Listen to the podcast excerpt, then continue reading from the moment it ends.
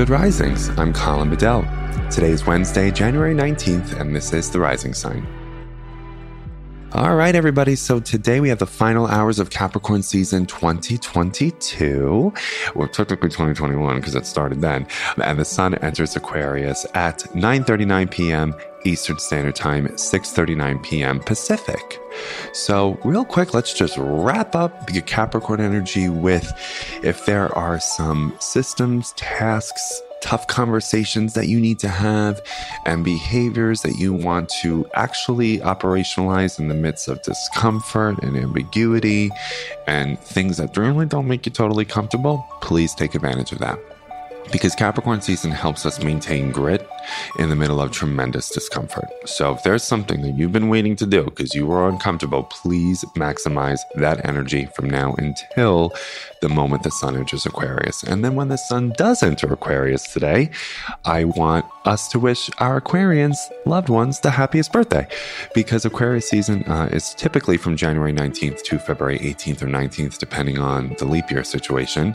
And so, Aquarians, if you're listening, I speak for so many when I say thank you so much for the ways in which you act in right relationship with other people. You have phenomenal social and relational skills that I am deeply inspired by.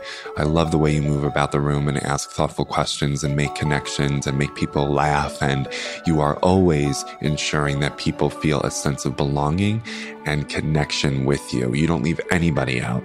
And that's a really tall order and uh, leave it to you to do it so beautifully. And we, everyone watching who maybe isn't an Aquarius sun, hopefully appreciate it, acknowledge that. So I wanted to make that acknowledgement that I always say Aquarians never meet a stranger, they always meet a friend. And they have this phenomenal way of, again, making people feel connected and valued and a sense of belonging and bond to the space that Aquarius is in. So I am so grateful for that. And now that I spoke on the most high minded Aquarian energy, for those of us who maybe don't have Aquarius placements, but we have Aquarius somewhere in our chart, I want you to really think about what I just said and take it to heart. And I want you to ask yourself, am I a person by whom when other people around, they also feel like they're interesting and that they're important and that they matter? How can I do that from the most mundane, and I'm doing that in air quotes because there is nothing mundane about interacting with another human being. That can be, as the Course in Miracles says, an opportunity for a holy encounter, right? So from the most mundane to the most meaningful and intimate, how are you being? What are you doing? And what are you saying and responding to emotionally to make another person sort of feel like they can just relax in your company? That they are held, that they're understood, that they're valued, right?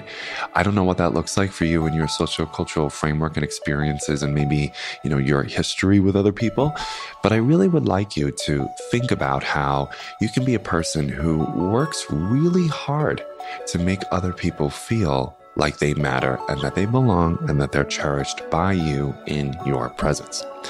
Now, if that's something that you go, Colin, I do that already. All right. What else you got? Well, great. Congratulations. I'm so glad you do.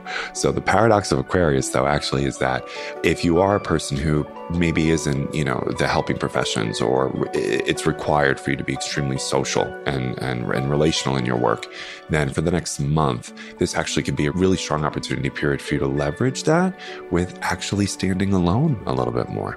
You know, maybe sometimes you hide behind other people or hide in plain sight because you're making it all about them. You're not always revealing or self disclosing, right?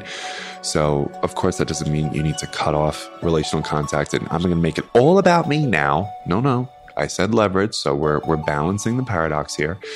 But I think if you are a person who maybe is feeling emotionally, psychologically, and spiritually depleted from the amount of human consumption that you have every day, then what can you do to protect your alone time? What can you do to stand alone?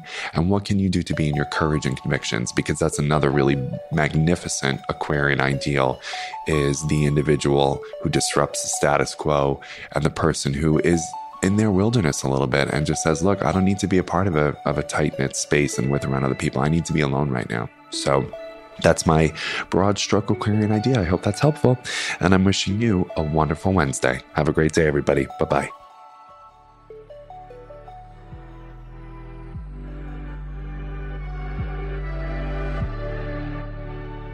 So I'm Colin, and you can find me at Queer Cosmos. Thank you so much for listening to Good Risings. If you enjoyed this podcast, please let us know by leaving a review because we love hearing from you. Have a great day, everyone. Bye.